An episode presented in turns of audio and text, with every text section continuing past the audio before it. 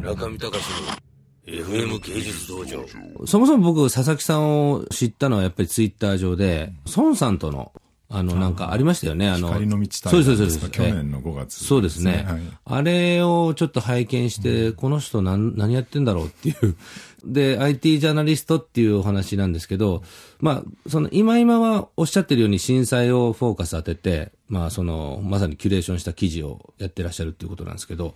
IT ジャーナリストっていうのはそもそもどんな感じをこう、フォーカスして？そうですね。あの、まあ、人によって多分定義はすごく違っていて、もともとの、そういう IT のメディアの仕事ってのはですね、まあ、新製品が出たりとか、新しいサービスが出たら、それを紹介する記事を書くっていうのがメインだったと思うんですよ。パソコン雑誌とかで。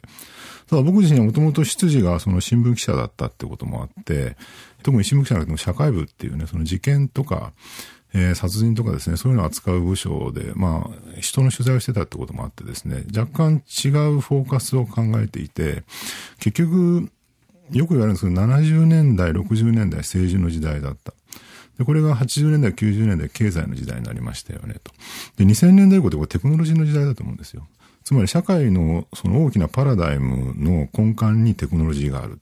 それ Google が管理する社会みたいなことをよく一時語られてたと思うんですけど。でそういう時代を抜いてはそのテクノロジーが我々のその社会とかですね、文化とか、にどういう影響をもたらすのかってすごい重要なテーマだと思ってて、で、徐々に徐々にこのテクノロジーがその支配する場所っていうのは広がってきてるわけですよね、この10年。ものすごい勢いで。で、そのテクノロジーが広がっていく場所、えー、それとその我々の社会が持ってる場所っていうその境界線というか接点の部分がどういうふうになっていくのかっていうのが今僕にとって一番大きな課題。つまりテクノロジーが社会にもたらす影響の、その様々をですね、その局面局面で捉えていって、何が起きてるか、これから何がそれをもたらすのかってことを書いていくっていうのが僕の自身の基本的なコンセプトです。先ほど、あの、自己紹介の時に、いろいろこう、業界、例えば出版業界であるとか、そういうところの、まあ問題点みたいなものを本、著作で書かれて、ディスられて、叩かれましたみたいなことをおっしゃってましたけど、今今その佐々木さんはそういうまあ自分が思うままにいろいろな発信をされているんですが、それはでも、翻って自分のお仕事そのものの形態も変えていかれてるわけですか？そうですね。うん、基本的には僕はあの、遠い将来の日本社会像って若干漠然としたものを持っていて、多分ね、その戦後社会、まあ、キュレーションの時代にも散々書いたんですけど、いわゆる太平洋戦争後の社会を彩ったその高度経済成長に基づくような、村社会的な固定化された社会ですよね。縦社会って言われてるような。えー、そう、あのー、総中流社会、終身雇用でみんな会社員やってて、えー、その中で社宅に住んでみたいなね、そういう文化がもう完全に消滅していくと。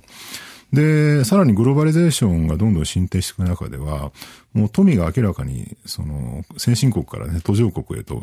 え、平準化されていく、フラット化されていく状況が起きていて、そうするともう普通に単なる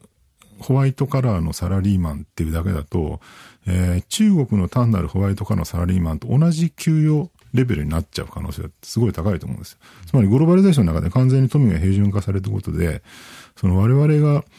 持ってるその先進国に生きてるメリットってのは多分なくなっていくんじゃないの？で、そういう中でね、どうやって自分自身が、その、生きていくのか、あるいは仕事していくのかで、もう一回みんな問い直さなきゃいけなってくる。もう会社に所属してるだけだと誰もこう救ってくれなくなる。っていう中で僕、いずれはですね、すごいこう、全員がフリーランス化していく。で、しかもそこでその同じ業種同士で横のネットワーク化されていく。で、例えてみれば中世のですね、ヨーロッパのギルドみたいなもの。当時、その、いろんな職種でギルドってのがありましたよね。そういう感じで日本、今の日本で例えば経理マンのギルドとかね、営業マンのギルドとか、プログラマーのギルドとかあってもいいんじゃないかでそういうふうにどんどんどんどんその職種別に社会がそう水平化していって、で、何か仕事があったらそこで例えば、じゃあ何かのプロジェクトがありました。じゃあそのプロジェクトのために、えー、プロジェクトマネージャーがですね、経理マンとプログラマーと管理やる人と、なんか5人ぐらいチームを集めて、で、一つの仕事をする。で、3ヶ月ぐらいして、えー、終わったら解散。で、あとはレベニューシェアで利益を分け合いましょうみたいな、ね、方向にどんどん変わってくるんじゃないのかなと。うん。だからもうあとはね、で、しかもそういうとこ状況の中で、自分自身をどうやってブランディングするかっていうと、もう今までのようにその人間的なネットワークですよね。夜一緒に飲みに行ってるとかそういうのではなくて、どちらかというとそのソーシャルメディアみたいなね、インターネット上の弱いつながりでブランディングをしていく方向に徐々に移行していくんじゃないのかなと。だから Facebook とか Twitter とか、あるいはブログとかですね、様々なものを使って自分の横のネットワークを作っていくって社会に移っていくんじゃないかなと思うんですよ。で、そういう方向だと考えてからずっと自分自身もそういうふうにやろうっていうふうに決めて、一切、えー、会社組織化しない。えー、仕事はすべて一人でやれる範囲しかやらない。で、あの、マスを目指さない。あの、なん、まあ僕の書いてる本はそんな売れてるわけじゃなくて、せいぜいまあね、何万部とかの世界なんですけど、これを何十万部って目指そうとすると、どうしてもマス向けになってしまう。でももうマスみたいなものが消滅してる状況の中では、そうじゃなくて自分の書いてるものをきちんと読んでくれる、